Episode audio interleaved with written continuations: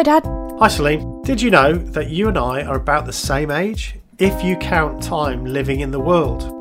What do you mean? Well, as you know, I left a high control religious group around the time you were born. So you're in your 20s then? Well, maybe in my head. The thing is, though, because I had all of my beliefs about morals, science, politics, religion, philosophy provided for me, I spent the last 25 years trying to work out what I should think about a whole bunch of stuff and work out what's going on. No one knows what's going on, Dad. Well, I think it's about time we did.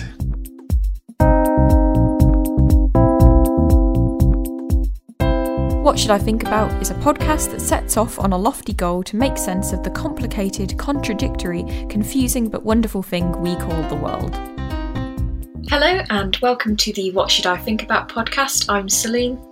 And I'm Stephen. And today we're really happy to welcome Alexandra Stein, PhD. Uh, she's a, a visiting research fellow at London South Bank University. She's also a former member of a political cult herself. And Dr. Stein is a writer and educator who specializes in the social psychology of ideological extremism and other dangerous social relationships. Um, and of course, she researches and talks a lot about cults. So it's fantastic to have you here. Welcome, Dr. Stein, to the What Should I Think About podcast. So thanks a lot for inviting me. I'm looking forward to chatting. Fantastic. Um, so I'm sure many of our listeners will be familiar with you and your work, but perhaps you could just tell us a little bit about your work and what you do in this area of ideological extremism, cults, and coercion. Well, um, you know, I got out of the political cult I was in of about 30 years ago, over 30 years ago now. And I've just yeah, studied all kinds of cults and worked with a lot of people from all kinds of cults, which has been fascinating. And what I, I do a little bit of post cult recovery counseling, not a lot. And I'm not a licensed therapist or anything, but just because there's such a, a shortage of people who understand this topic, Yeah. I've kind of wound up Yeah. doing some of that.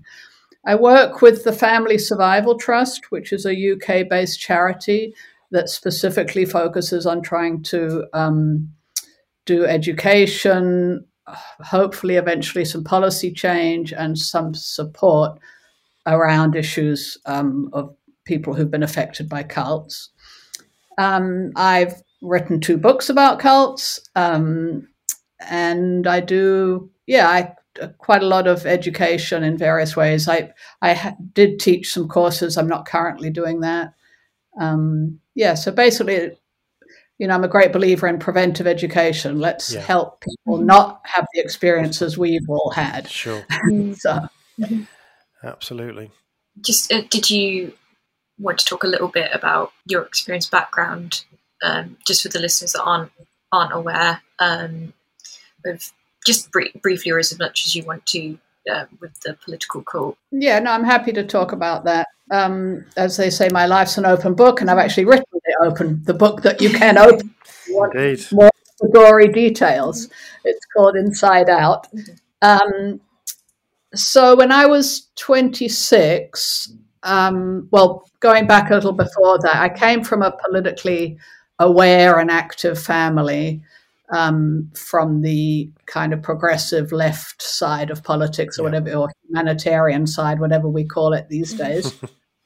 um, have, and specifically, I was born in South Africa and was from a very young age, from the age of about five, was aware of apartheid and the terrible segregation and oppression of, of people of color in South Africa. So, you know, I had a strong political background. Yeah. So that's kind of what I grew up wanting to engage in. And at the age of 26, I was, found myself in California having mostly a pretty interesting and good time, Mm. um, enjoying the weather. um, and I met someone who had, interestingly had left this group and met two people actually who had left this, this group, but sort of we would now say they were unrecovered or they were phys- what is it PMO they were Physically and mentally. Oh, sorry, the other way around. Yeah, pony. Yeah, Yes, Phys- yeah, Mm. physically. physically out mentally in yeah, yeah, yeah. anyway, it's a long story, but Mm. through them, I got involved with this political cult that sort of didn't really have a name. Okay. And it was underground, it was secret. But, you know, as a young person, I'd grown up with images of Che Guevara and all these romantic, you know, s- idealistic images and uh, hopes, and uh, a lot of young people have. Um, anyway, I got involved with it slowly. It was quite a, a, year or two before I was fully involved. And then, very quickly, when I actually, what kind of consolidated me in it was I was put into a relationship with someone in the group. Well, And that's again a, a long story. mm, And it was with somebody I liked, or, you know, I fancied, right? You know, so it was kind of like, oh, yeah, cool. Um, and that really, yeah, right, you know. But again, that's really common in cults, you know, Mm. especially in recruitment. Um, yeah. Anyway, um, other people were not so lucky and got put with people they didn't fancy. Mm, Um, anyway, I got involved. We were supposedly this social justice group. Um, and at the beginning, I felt very uncomfortable. Like there was a lot of weird stuff, yeah. but I did not listen to my gut feelings. And they always had an answer when I raised questions about things. Yeah. And of course, the answers were usually that I wasn't working hard enough or Mm. trying hard enough or I wasn't developed enough to really understand these complex things. And that worked on me. Mm, Um, and also, and though I did try to leave after about a year, but by then I was already married to this guy mm, and cared about him. And so, and I knew nobody. I'd been moved from California to Minneapolis, where I then had to suffer many years of the Minneapolis winters. I, I lost my good weather among many other losses. and, um, you know, so to leave, well, I did try to leave and I was very, very isolated. I didn't, I was thousands of miles from anyone else that I knew who wasn't in the group. And I basically, after three months, went kind of crawling back and did a self criticism about what a bad person I was. And then spent the next nine years in this group wow. Wow. until, uh, you know, long story again, but I think you mentioned when uh, Stephen, when Celine um, came along, that Yes. was kind of point where that helped you leave. And similarly for me, but then I had two children, and we were starting to get criticized for letting our son have free play. Right. And that set a little light bulb off in my head. So there were some other things going on as well. But that was definitely one of the things where it's like, I don't want him to be controlled in the way I've been controlled and have kind of dull, boring, and exhausting life. Mm, And at about the same time, someone, one of the women who had kind of gotten me in had come back, one of the ones who'd been physically out but mentally, and she had returned to the group. We started secretly sort of talking to each other and sharing doubts. So then I had some support. Hmm. and then I could validate these, what had been strong feelings of doubt, but hadn't been allowed to surface sure. Yeah. once I had this one other person to say, yeah, there's something really wrong here, then I kind of almost immediately that we had that conversation, my brain kicked back in. That's And then interesting. it was just a question of planning. Well, me and her and her husband spent three months planning our way out with a lot of fear, Mm. trepidation, and um, yeah. So, did your husband leave at the same time, or uh, did he stay in? Not, no, he did not. And I, I tried to approach him, Mm.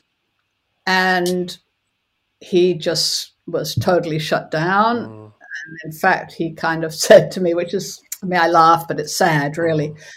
He said, You're betraying the very basis of our relationship. mm, And, you know, he was a nice guy. You know, he was Yeah. not an evil, horrible person. He was just still mentally trapped. yeah. But then after I got out, um, I sort of worked with his family. He had a very good, supportive family, big extended family, and we got Steve Hassan.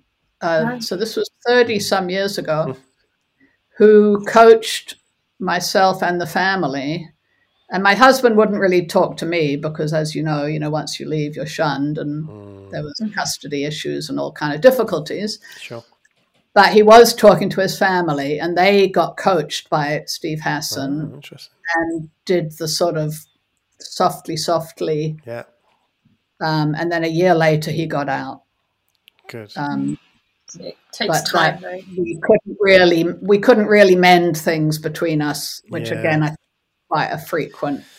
Absolutely, outcome. so many, uh, so many times that that happens. Yeah, you, are really, it's kind of just in in the balance, really, isn't it? Whether a relationship survives that mm-hmm. process. So yeah, I, I mm-hmm. completely get that.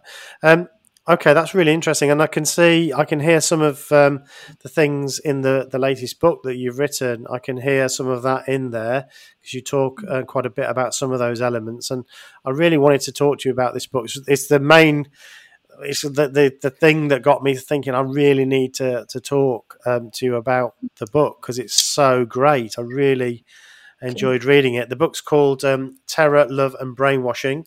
Um, obviously, with a um, an extra bit, which is attachment in cults and totalitarian systems. Um, it's a really interesting book, um, and you use attachment theory as a way to explain these psychological processes. So we've we've actually talked about attachment theory here on this podcast, but more in relation to child rearing.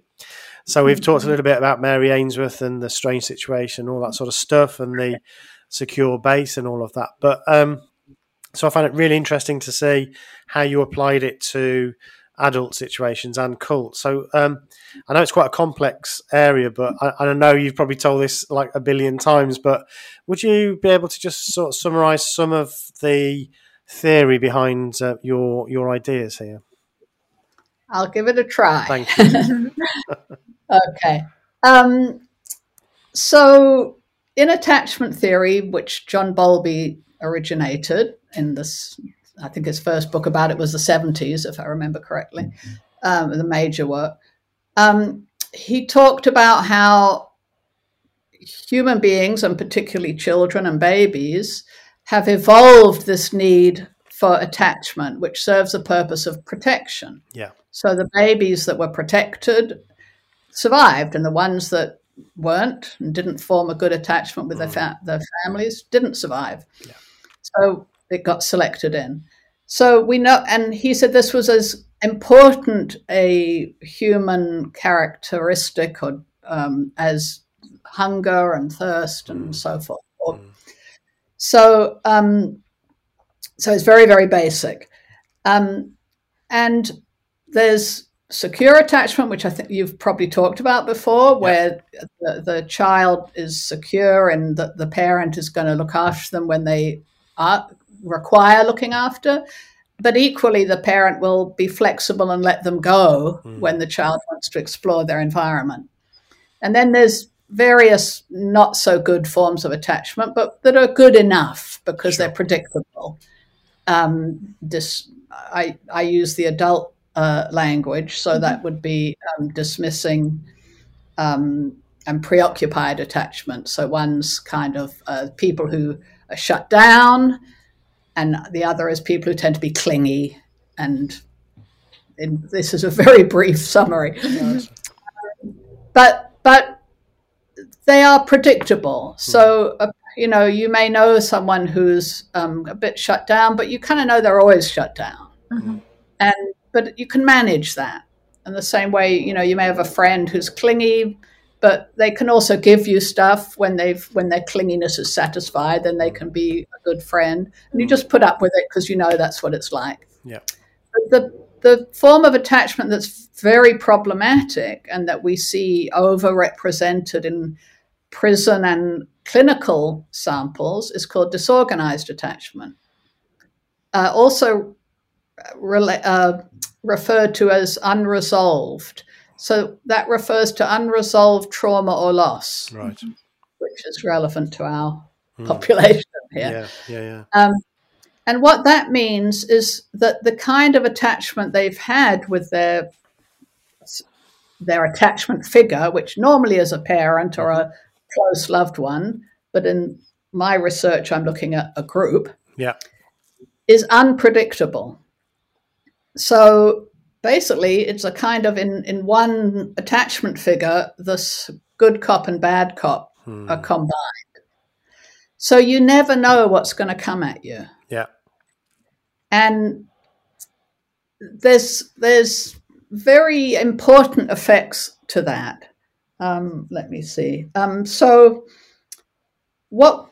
But and it's happening at a physiological or biochemical level. So let me explain that a bit. Mm. Yeah. Thank you. So, in an attachment relationship, when you need protection, so you're feeling stressed by, you know, you're tired, you're hungry, you're frightened, that means your cortisol levels are going up. So you that's the stress hormone. So you feel the stress. In a secure or more or less secure relationship, you can go to your attachment figure, or you can even as an adult think about them. You don't need to physically have them there, but Oh, you can have what we call an internal working model of Mm. attachment. Mm.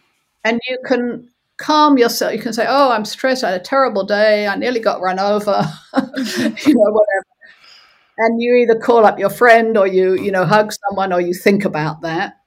And those high cortisols get brought down by that feeling of protection and care and your internal or endogenous opioids in your body come up, which actually it's those that bring the cortisols down. Mm. And those internal endogenous opioids are your comfort hormones. They make you feel safe. So now you feel comforted and safe. This is all good. You've kind of recovered from the stress. But you don't want to stay with that.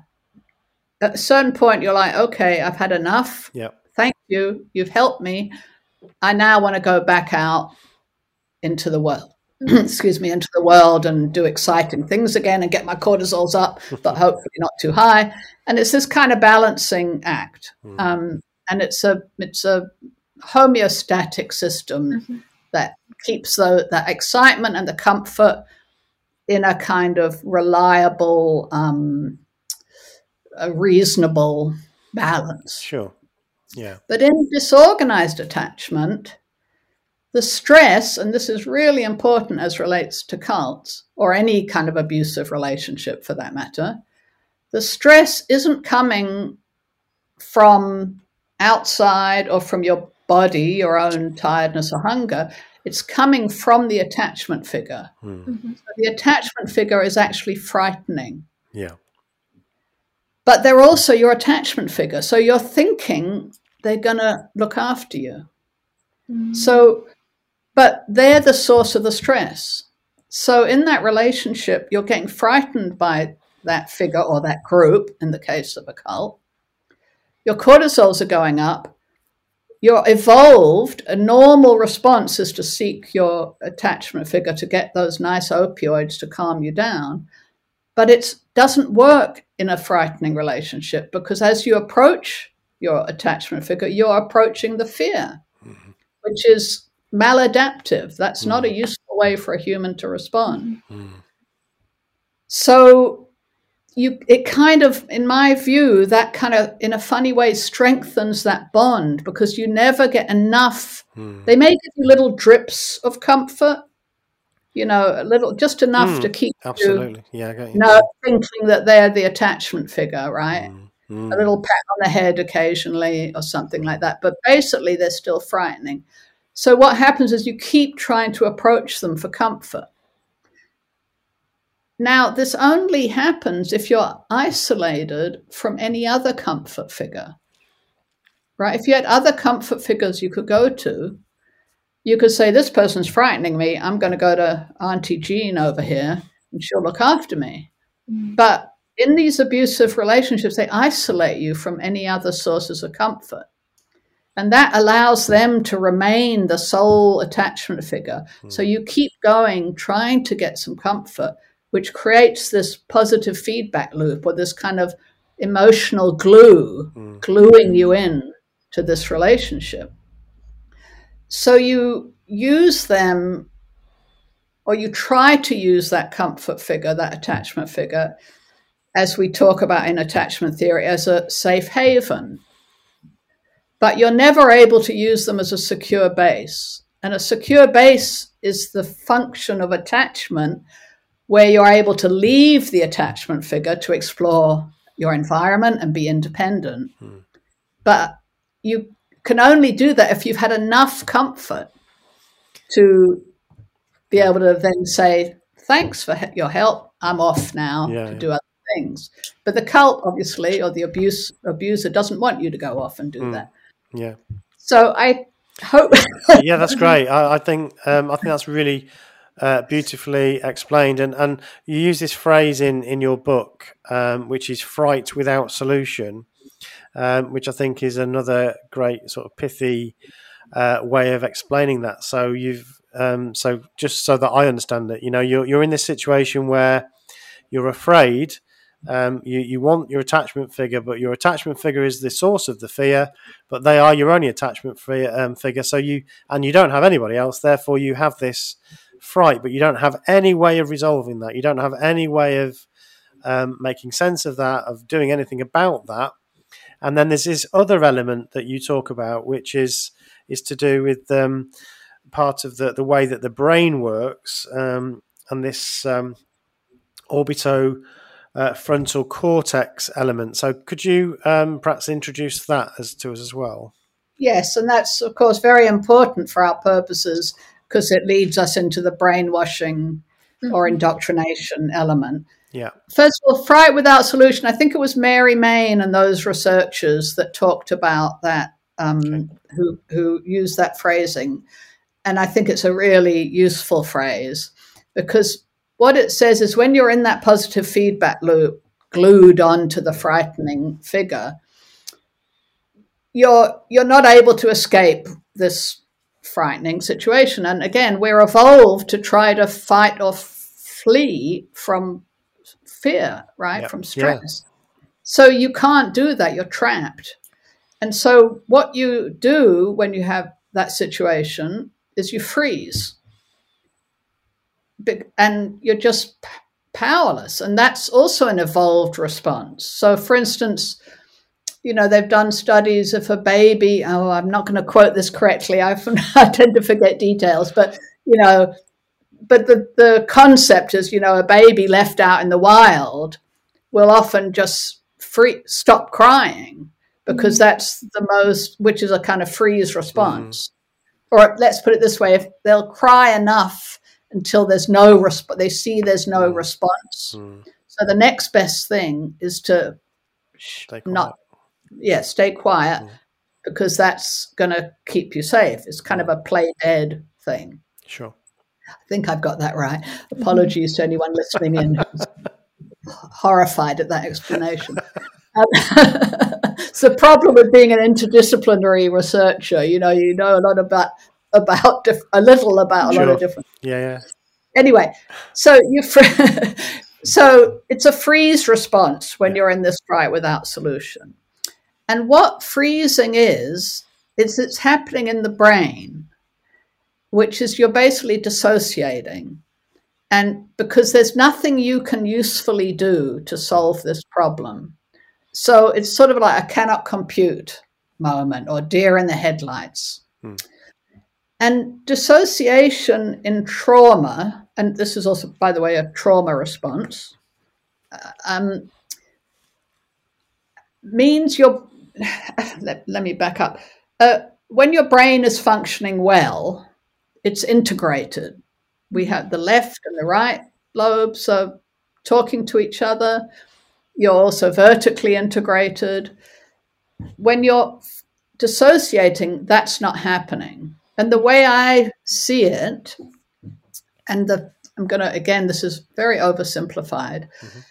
is that the frontal cortex, which is our kind of logical, language based part of the brain, which mm-hmm. is more associated with the left side of the brain,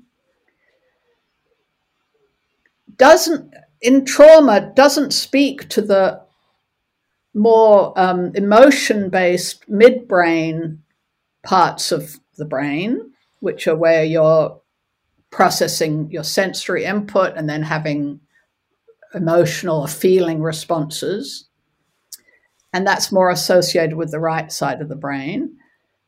So those two things normally are talking to each other. I'm feeling something and then I'm going to put words to it. Hmm. I'm sitting in my room right now and it's starting to get slightly cool. So I'm thinking maybe I should turn on the heat. Mm. You know, that's a kind of, I'm, I'm translating that sensory input into logical thinking and I'm describing it to you. In dissociation, you can't do that. Mm. And studies by well Allan Schore is is the work his work is mostly what i've used with this is that in trauma the orbital frontal cortex which is this little piece of the brain that sort of links those two when you when people are in trauma they've seen on these you know wonderful image imaging things of the brain they can do now that that's turning off so and it, that's also in the area of the brain that um, is it's close to the language processing area, the Broca's region, and it's also close to the dorsolateral uh, cortex, I think it's called.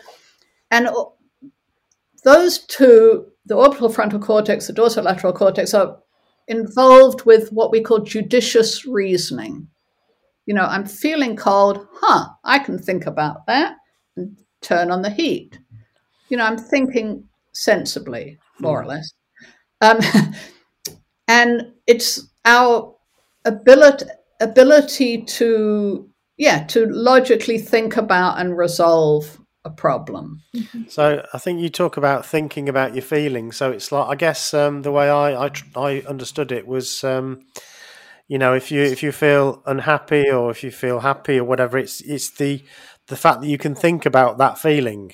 So I, I can think about that I feel scared. I can think about this looks a bit suspicious. I can think about I don't like this. I want to get out of it. But your I think your point is that once that's um, once that's once you're dissociated, then that stops. So you can't think about your feelings. You just feel them, mm-hmm. but you can't think about them. Is that is that right? Is that what? That's you, right. That's right. Yeah. So you're you're feeling well, let's. I'll you know I'll go back to my own experience. Mm. You know, I'm feeling. You know, I was working eighteen hours a day, and you know I'm exhausted, and I wasn't able to think. Well, why? What's going on?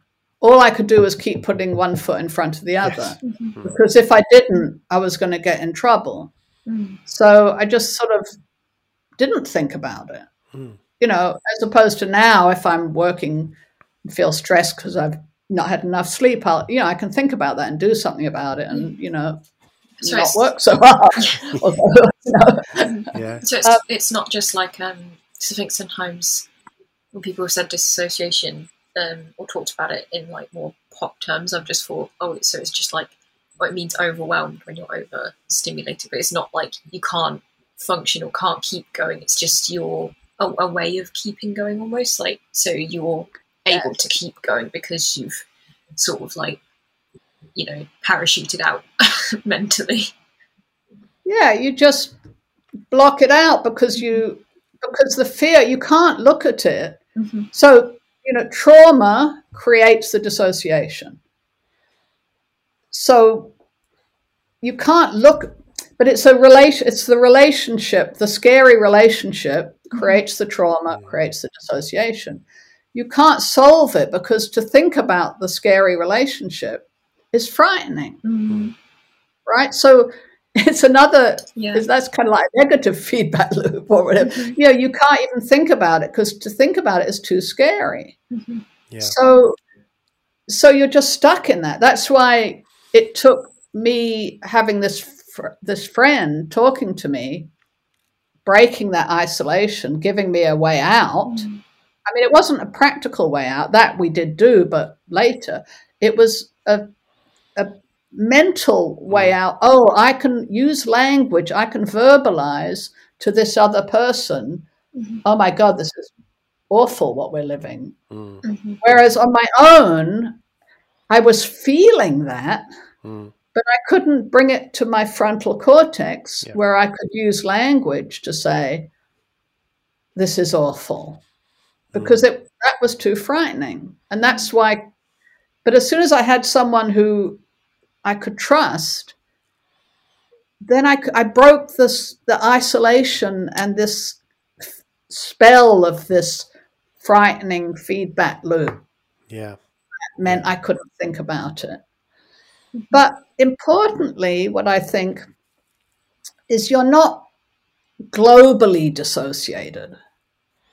So, you know, I always use the example of, you know, the cult got told me to become a computer person and I went and became one. I was obedient, you know, and I was perfectly skilled. I was highly skilled you know, I could think very well at my computer job because, because cults don't want people who can't function, They right? don't want zombies, do they? Yeah, they need people they can exploit. Mm. So you can do all that. Your brain is working well in that sense. The dissociation is in relation to the scary relationship, Yeah. to the scary group. And that's a really important thing because, you know, people tend to think of people in cults as just, yeah, these helpless, yeah, zombies, you know, duh. but it's, but they're not. They're functional, Mm. I was about to say very productive. They're doing more. Like like you said, it's, it's a very common story of being busy, busy, busy, like working Mm. hours and hours. And yeah, you're. There's no time to think, even if you want, if you were in a place that you weren't dissociating anyway, because you're so busy.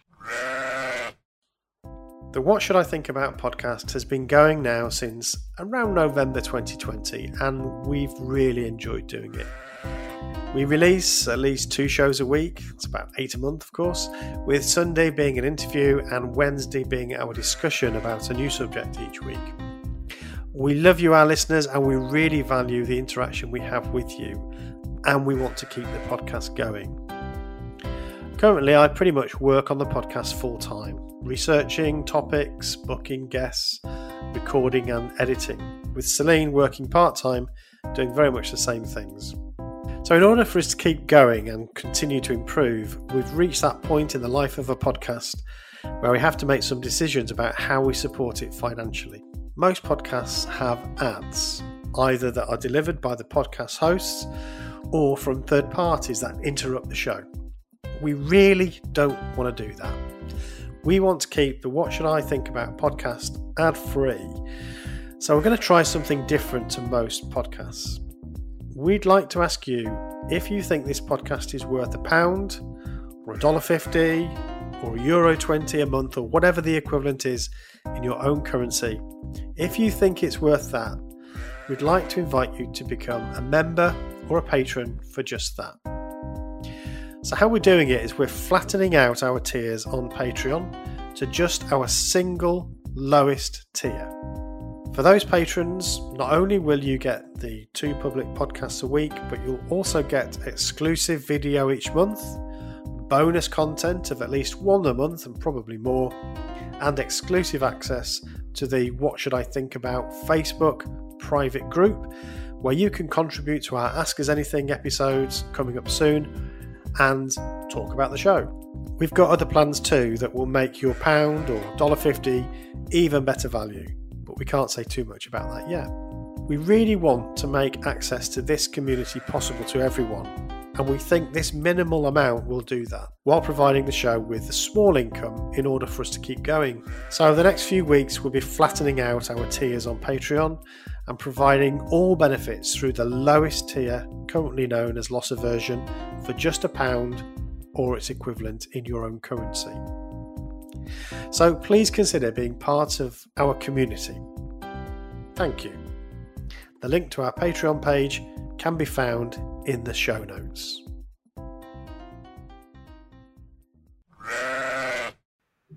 Well, then the busyness is part of keeping you dissociated because, first of all, you don't sleep a lot. Mm. Second of all, you don't have time to go and build relationships outside of the cult.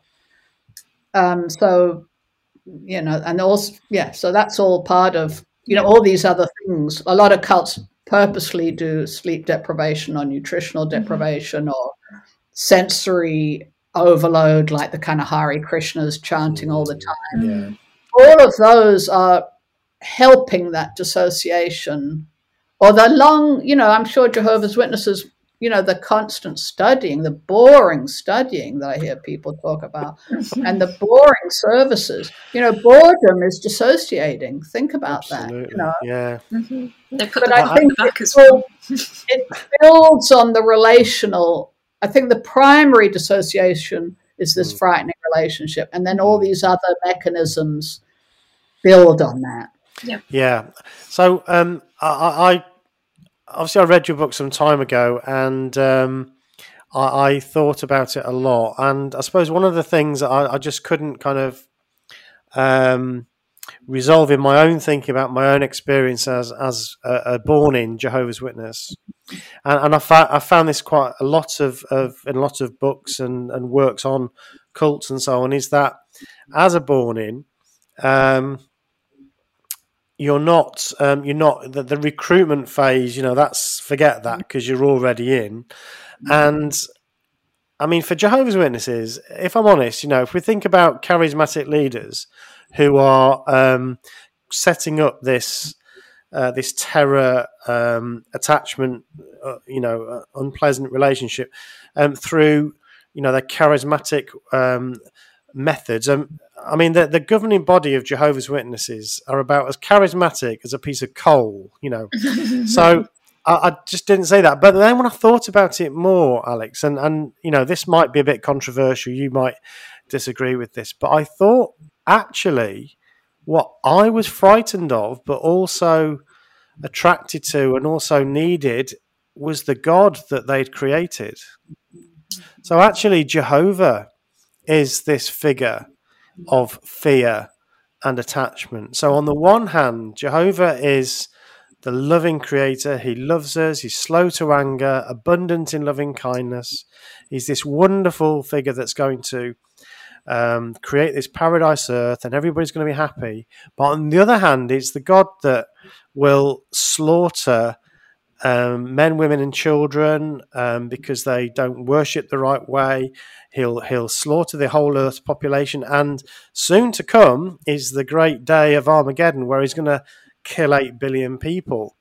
So, for, and I was thinking about back to when I was a child praying to my God, um, and absolutely, that's so. I, I guess that's a bit controversial because I'm not really casting aspersions upon other people's gods and uh, on God in general. But as far as I'm concerned, the God that was constructed by Jehovah's Witnesses and is constructed is that figure.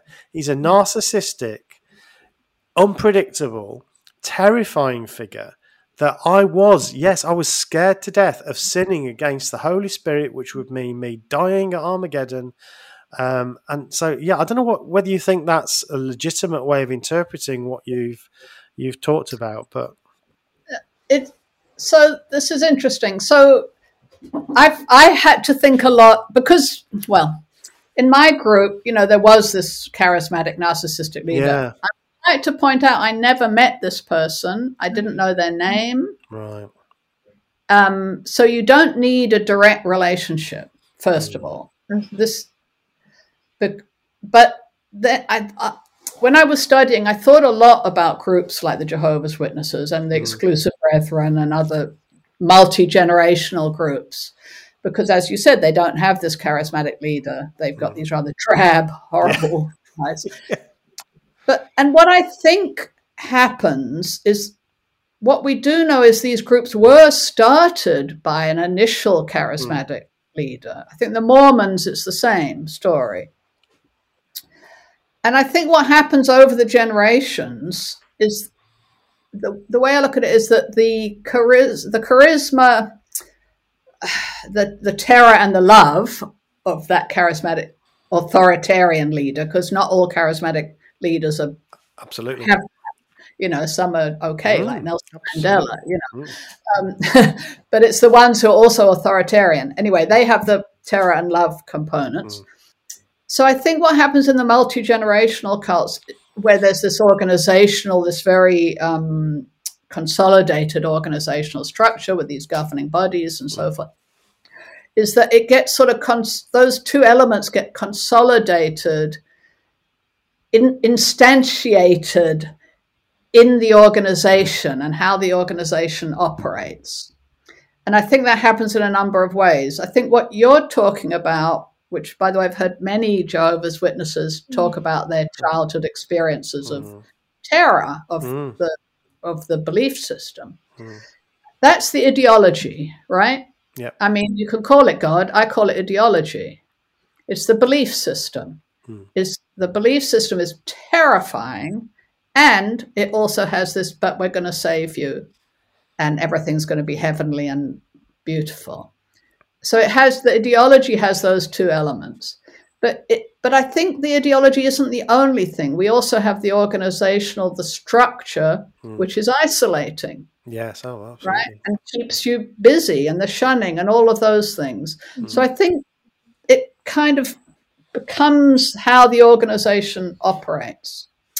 But I want to say another thing about the ideology because there was a really interesting study done of ISIS by Charlie Winter, and part of my work has also been around radicalization and terrorism a little mm. bit. And he did this really interesting study of their media. Well, he studies their media output. And he did a kind of quantitative study at one point of the images that they put out. And I went and looked. And it was fascinating because they were images that basically exactly what you just described images of the terrible things we know that ISIS does, mm. you know, the beheadings and all the awful mm. things and the guns and the this and that. And then there were these marvelous images of the wonderful life and the mm. you know fertile fields and the happy families mm. and you know north korea does the same thing you know north korea is a terrifying society but and there was terrible famine and hunger and at the same time they had these huge propaganda campaigns of round cheeked you know rosy cheeked mm. well fed people that you're not hungry. It's all okay. You know, so you see in these kind of totalitarian systems this uh, dichotomy of, mm. you know, that terror and love in the imagery, in the propaganda, in the words, in the language. But it always goes with isolation. Mm. So I think, you know, like North Korea, we know is a highly isolated mm. society, right? Yeah. Um, so there, that's, that's what I yeah, no, that's yeah, that's that's that really interesting. But I think more research is needed about those mm. multi generational groups. Yeah. I don't feel like I've got the last word on it. You know, it was something that I really, I think it's an open question and, and a very interesting one someone else to look at more. Yeah, no, I, I, I agree. I mean, something that I'm interested in, um, and I mean, I suppose the other difficult question that I don't know, I don't, I'm not looking for you to kind of give the definitive answer, but um, I guess it's something that um, you know I've been thinking of more and more, and listeners to the podcast will know that I bang on about this quite a bit. But um, um, I suppose as a born in again, third generation, um, I uh, read again reading a lot of literature about cults and some of the earlier work, you know, Singer's work and, and so on. Mm-hmm. Um, I, I feel that there's a has been a big emphasis on how how people get recruited mm-hmm. and how and and there's a there's a narrative that is shared by Steven Hassan and lots of the other writers that talk about this. What the cult does is it overlays the cult self onto the authentic self. Mm-hmm. Um, now, when I'm reading that as a born in, that means nothing to me, um, and it. I think it risks also. Um, it risks us as born-ins sort of feeling well we don't have a self you know mm. and and when when we leave that sort of organization i left at about 30 um, i mean of course one of the first questions is you know who am i i don't even know who i am but I'm not sure that telling people that you don't have a, an authentic self because that was the cult self that that you. So I I feel like it's a bit oversimplified.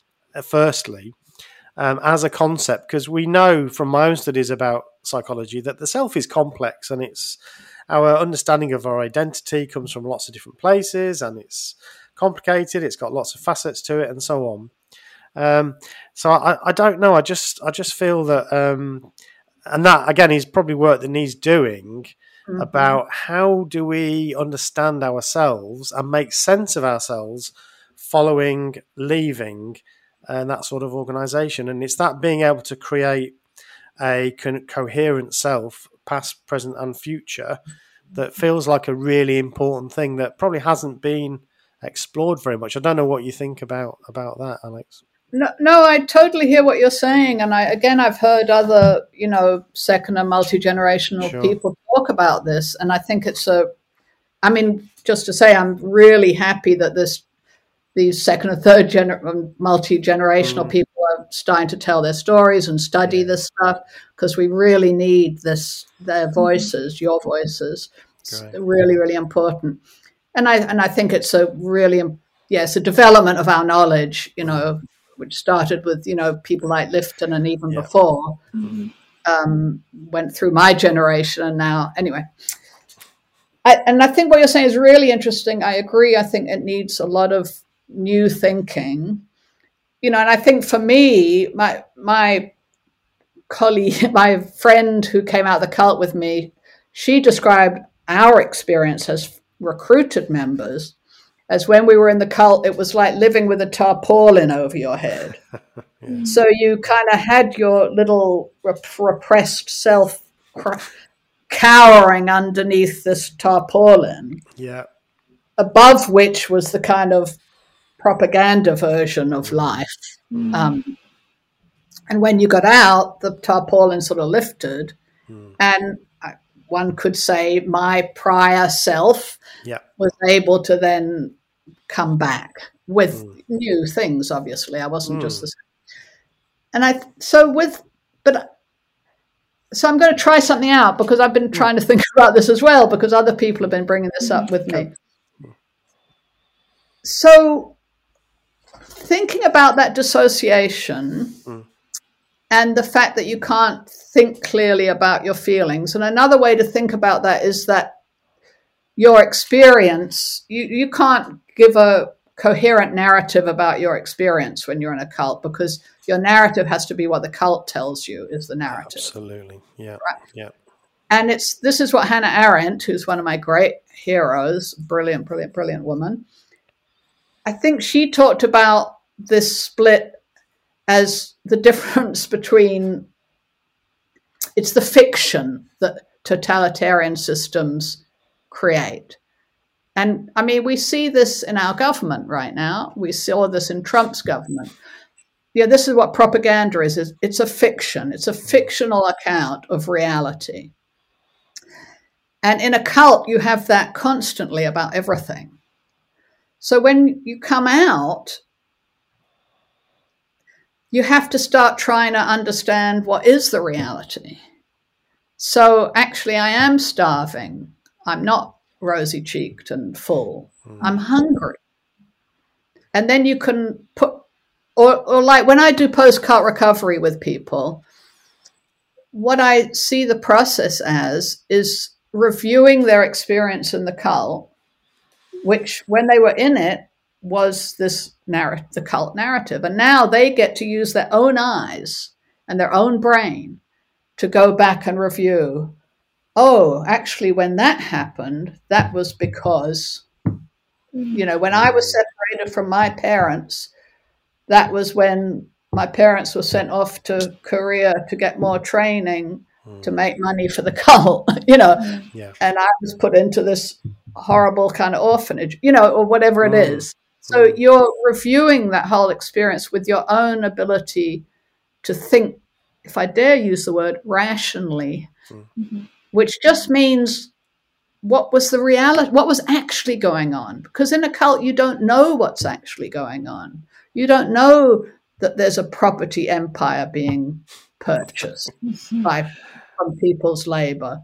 Sure. Or whatever it is. Mm. You know, so I've been wondering if maybe a better way to talk about this instead of talking about self is to talk about reality versus fiction and one's ability to autonomously review not just the cult experience, but your current life experience and make your own judgments about what's happening.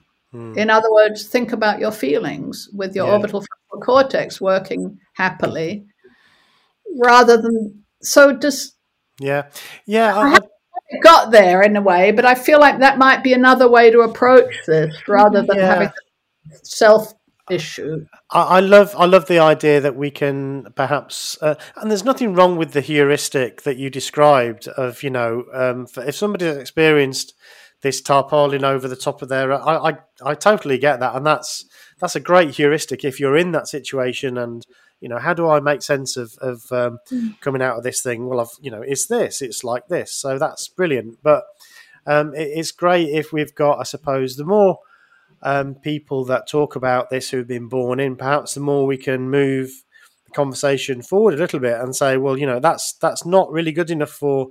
It might work for uh, those who've been recruited, but for those that haven't, we we need a different way of thinking about this. So maybe it is reality. I suppose we might bump up against um, constructionism and um, and uh, working out, you know, what is reality. I guess, mm-hmm. but I, am happy to have that conversation. I'm totally. I mean, really, I'm gonna I'm gonna interrupt you because this makes me mad. you know, because I feel that, and I, I'm going to lay this at the feet of the postmodernists. You studied at Birkbeck, you got tormented by postmodernism, as I did at Minnesota, the University of Minnesota, and I'm very concerned about this mm-hmm. because I think this idea that everything, I mean, yes, things, we exist in society, yes, things are socially constructed, yes, yes, yes, but we can understand that. And we mm-hmm. can und- we can understand what is real and i think that's been taken away mm. by a lot of modern philosophy and it really worries me. And the example i like to use of this is that, you know, if I was there, and I wouldn't do this to you, Stephen, but I'm going to use you as a process, and I and I punched you on the nose. You know, postmodernism and social constructionism would have all kinds of things to say about, you know, well, what was really going on there. Mm. what I'm going to say is, my knuckles might hurt, and your nose is going to hurt. And you know, it's Alex's, you can quote me, it's Alex's punch to the nose theory.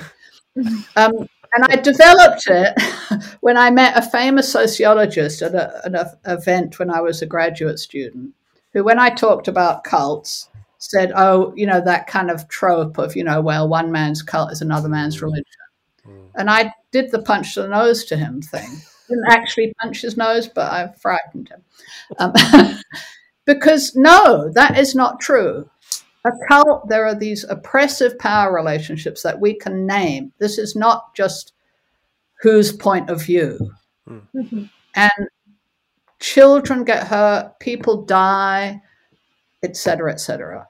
Mm. And I I get angry and you know passionate about it because I think this has prevented us thinking about the real world. The real world is real. Climate change is real. It's not just a matter of mm. your place in society. And I and it's and I think that's a starting point is that there is reality. We can't, none of us are clever enough to understand all of reality, but we can understand our own reality.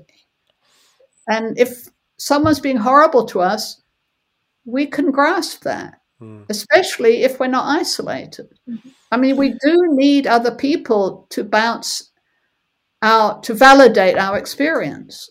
So, you know, once the second and third generation and the first generation start sharing their experiences about what happened, and they go, yeah, that's right. That is what happened. Hmm. I'm not crazy. I'm not the only one. There were all these pedophiles. Hmm. I was sexually abused. I mean, I, well, well, that's a different story. But, you know, it's when people are isolated and can't tell their stories and have that validated then they don't know what reality is. Hmm. So I'm big on reality and that there is one. yeah, no, that, That's that, fair. that makes sense. yeah, Yeah. yeah, yeah. But I think I think um, yeah, it's it's definitely worth a, a further sort of conversation about um, about the, the question of yeah, is it, it maybe that is the um, the way to, to think about it. I mean, I've tended to yeah.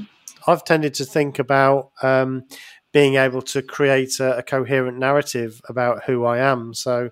Um, uh, for my masters, I did a little sample. It was a it was a qualitative study, but I talked to ex Jehovah's Witnesses who'd been left about ten years or more, and and what they'd managed to do is they'd managed to incorporate who they were with who they are. Okay, I have changed, but there is the real person there that I can hold on to, and and I I just feel that's really important. And yeah, of course, tying that with reality too. But um, that that Well, I was think it's like what you're saying with there being, you know, being able to talk about your emotions though. So, you know, Mm. being able to then say, I liked that then and I like that now. Do you know what I mean? Yeah. So maybe that's part of it is like, you know, pulling some of your threads together there with, with what you've just said. When, when I do the post cult recovery counseling, one of the things I've come to just sort of intuitively with second and multi generational folks is to think about temperament. Was it Kagan who did the? Oh, there's a famous book about temperament. Um, and you know that there's been there was a study done some time ago where they're saying that babies are born with I think it's nine traits that are inborn that are out. that is our temperament as opposed to our personality okay. that maybe is more socially developed and our attachments and all that so they can see from very young you know i think a few weeks old or something you know is a baby introverted or extroverted you know do they shy away from stimulus or are they excited by Yeah, stimulus yeah. um, are they oh there's are they slow to warm up or are they quick um, Mm. do they- there's a whole bunch of them Mm. and i can't remember them offhand but i I've, i think that can be another element for people Mm. born in is to learn about that look at w- what works for them because that is our that's our bodies again Mm. Again, Yeah. I'm big on the body as an important part of who we are. Obviously, Mm. that sounds silly, but you know, it gets forgotten sometimes. Mm. So, and also just what you just said to look back at things they've liked and not liked doing, and Mm. just do lists of that. So, you know, when I was in the cult, they used to use as a stick to beat me with that I was, you know, a petty bourgeois intellectual. You know, that was terrible. I was always being intellectual. Well, guess what? You know, I am kind of intellectual. And I don't think that's only my social environment. I think that's a bit of a temperament thing. I Mm. think I like just that's I like to my brain likes to work on problems and try to sort them out. Mhm. You know, that's my my daughter is more visually, you know, artistic. That's you know, these are kind of innate characteristics. So, you know, when I got out, and I think the same would be for people who are born or raised, and is to you know try to figure out those characteristics that are you, and even if they've been put down in the cult, and then the the other thing is to do what I call toe dipping, Mhm. which is dip your toe in a bunch of different things, explore, you know, try a class in sculpture, try you know doing some writing, try singing in a group, you know know that you can stop at any time. You don't have to finish the course if you're not liking it. Give yourself a lot of permission to quit Mm. and work out what things you keep coming back to. Yeah. You know, so for me, I kept coming back to writing and teaching. Mm. You know, it took a while. You know, I didn't leap out of the cult knowing that, but and then I go, yeah, that totally fits kind of who I am. It's not all. I have other attributes. Sure. Yeah. I must admit, I I've tended not to think so much of innate um, kind of characteristics, and um, I suppose you know again from the psychological training, thinking about the big five characteristics and and all of that, you sort of think about personality. Yes, of course, it has genetic elements to it, um, but um, you tend to think of it as something that develops over over your life. But yes, absolutely, you're right, aren't you? That we have these innate characteristics. Um, I can think about things that I was like when I was a child, um, and I am still like that. So yeah, I think that's that's really that's a great bit of self discovery. Mm-hmm. Yeah, okay, that's that's really good. Yeah, um, we're, we're I'd just love to talk to you forever. To be honest, um, there's just so much that I haven't we haven't got round to uh, mm-hmm. to talking about. I, I guess um, perhaps um, it, I don't know whether you've got anything more to ask, um, Celine. Well, I, I did have one question, uh, just just to because I remembered we we talked about this on the podcast before, mm. um, and basically just to see what you think in terms of. So we're talking about all these um, sort of psychological things that are going on um, in the brain when you're in these uh, situations, or like high control groups, cults, or yeah, toxic relationships, even.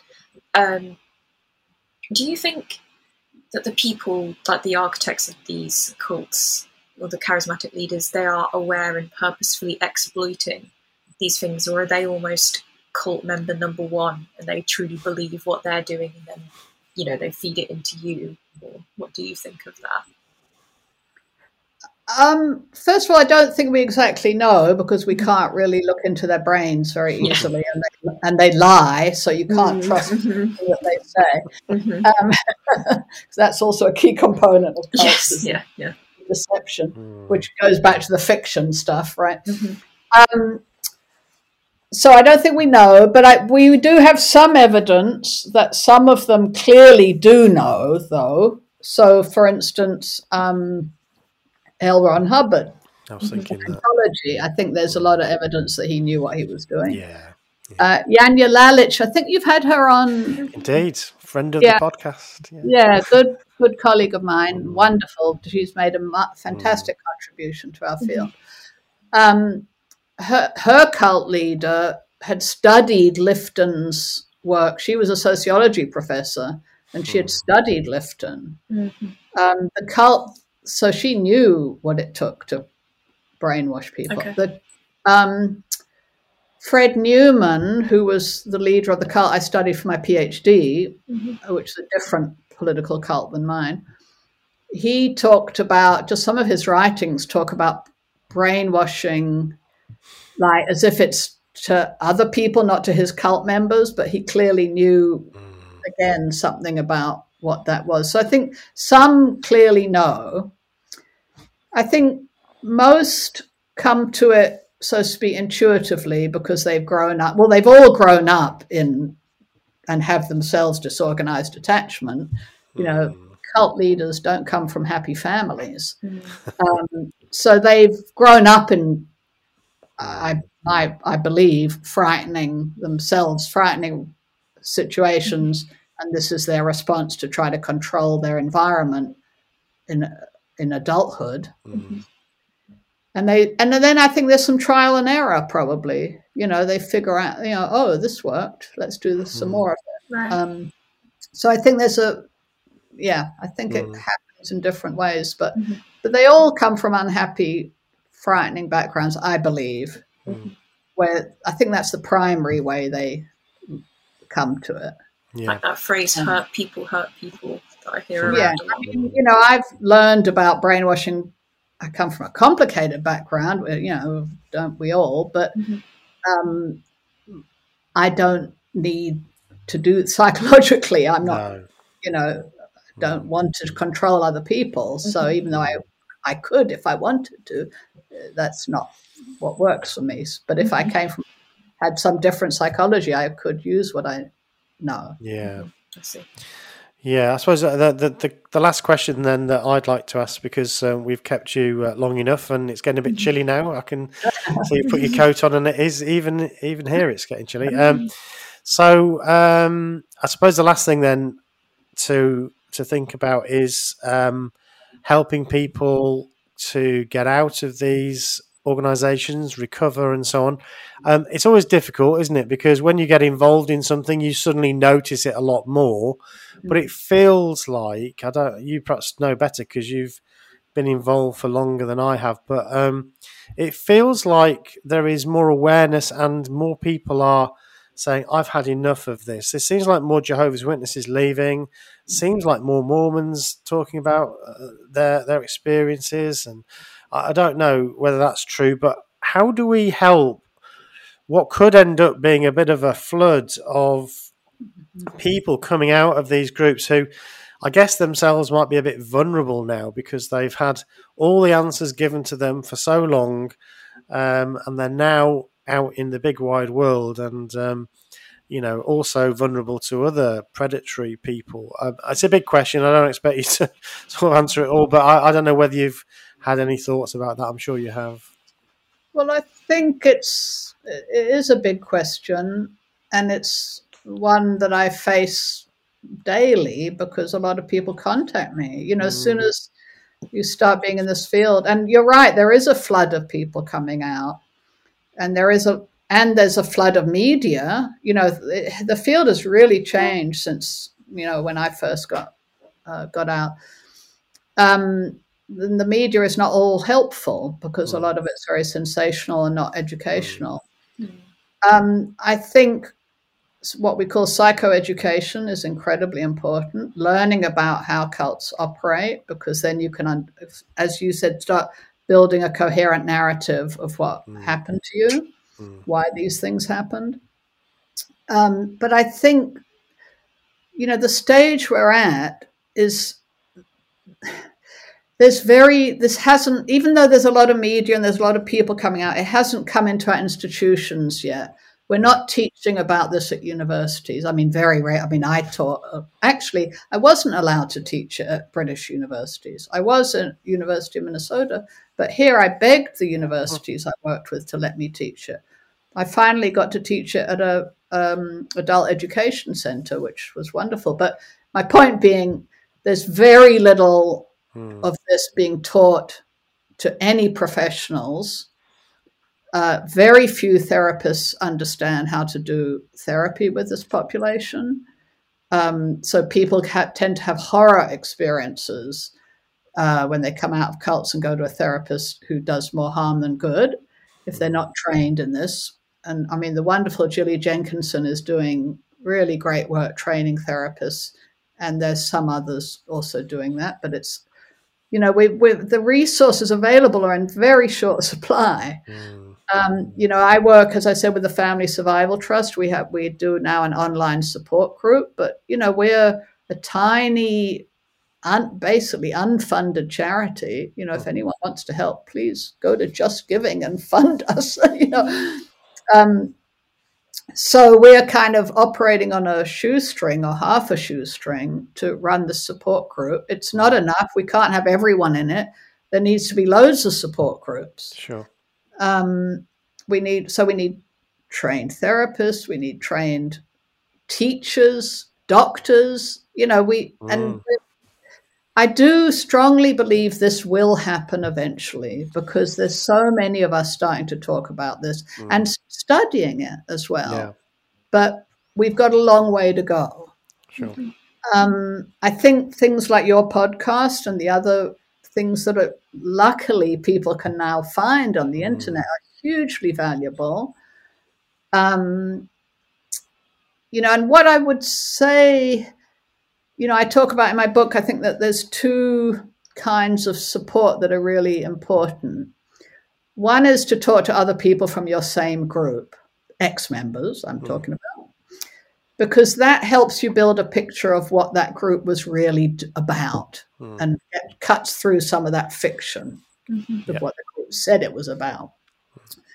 But I tend to find that if people only talk to people, ex members from their own group, that can then generate its own mm. problems. Mm. Um, and it's just an incomplete understanding. So you, I think it's also very helpful to talk to people from different kinds of cults or abusive groups. Mm. Because what you really get then is the sense, oh, it wasn't just the Je- Jehovah's Witnesses. Yeah. Oh, you mean that happened in this crazy Marxist group or the Exclusive Brethren? Hmm.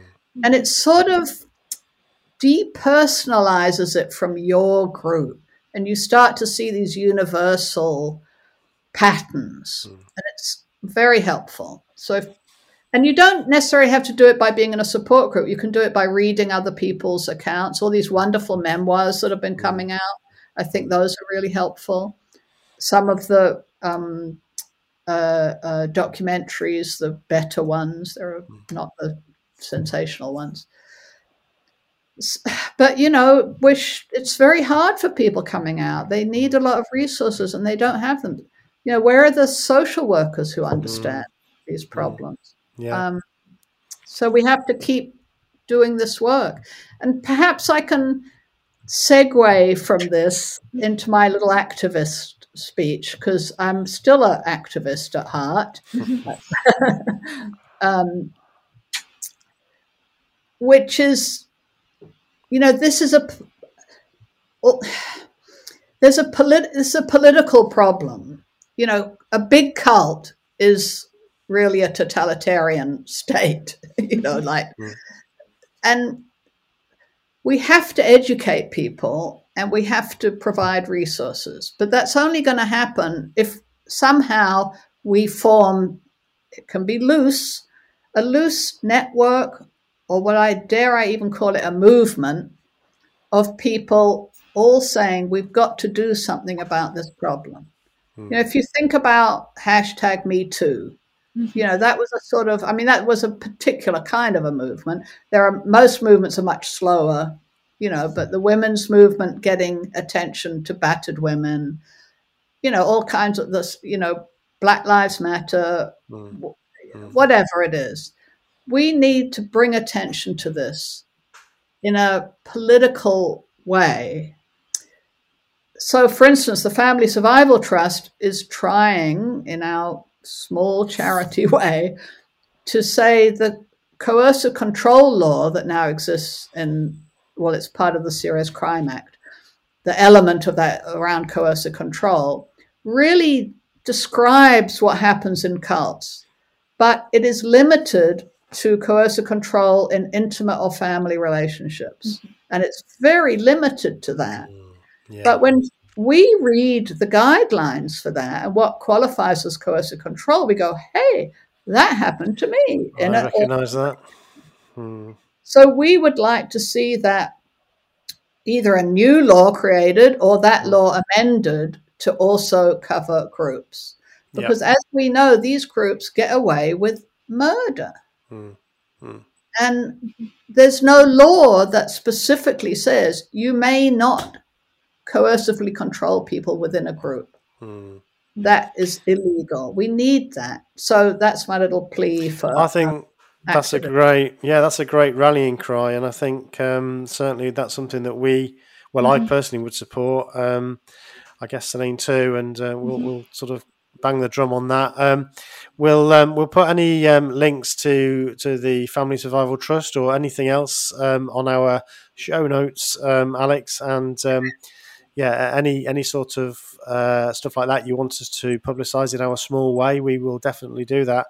I guess from a personal perspective, I'm I, am kind of in a situation where I would like to do more, and I'm thinking about how I do that. So I have thought about research and, and things like that, or whether it's um, I don't know to help in teaching and training. I am actually a trainer by trade. So you know, anyway, that's perhaps something for for another time. But um, certainly, I guess there's a there's a need to to get people involved, and um, yeah, maybe there is the start of a movement there that needs to uh, that needs to start challenging some of these powerful institutions who often try to stop some of this work because they're afraid of where it will lead. So I think that's probably where a lot of the, the mm. issues arise. Yeah. Well, I'd be happy to talk more about any of these mm-hmm. things. You know, cool. I think it's a yeah. discussion. Mm-hmm. Um, yeah. Yeah, brilliant. Okay, well, um, uh, I suppose all that remains for me to say um, is thank you so much for giving us your time today. It's been just so interesting, and mm-hmm. thank you for allowing me to kind of pose my questions to you, mm-hmm. just sort of without any preparation, and just um, yeah, thinking about this stuff is so uh, so great, and I really really enjoyed talking to you today. Thank you. Yeah, thank you Alexandra so much. Stein. Well, likewise, I've really enjoyed it, and you know, it's great work you're doing. So thank you as well. Thank you. Thank you very much. What Should I Think About is an Evil Sheep production.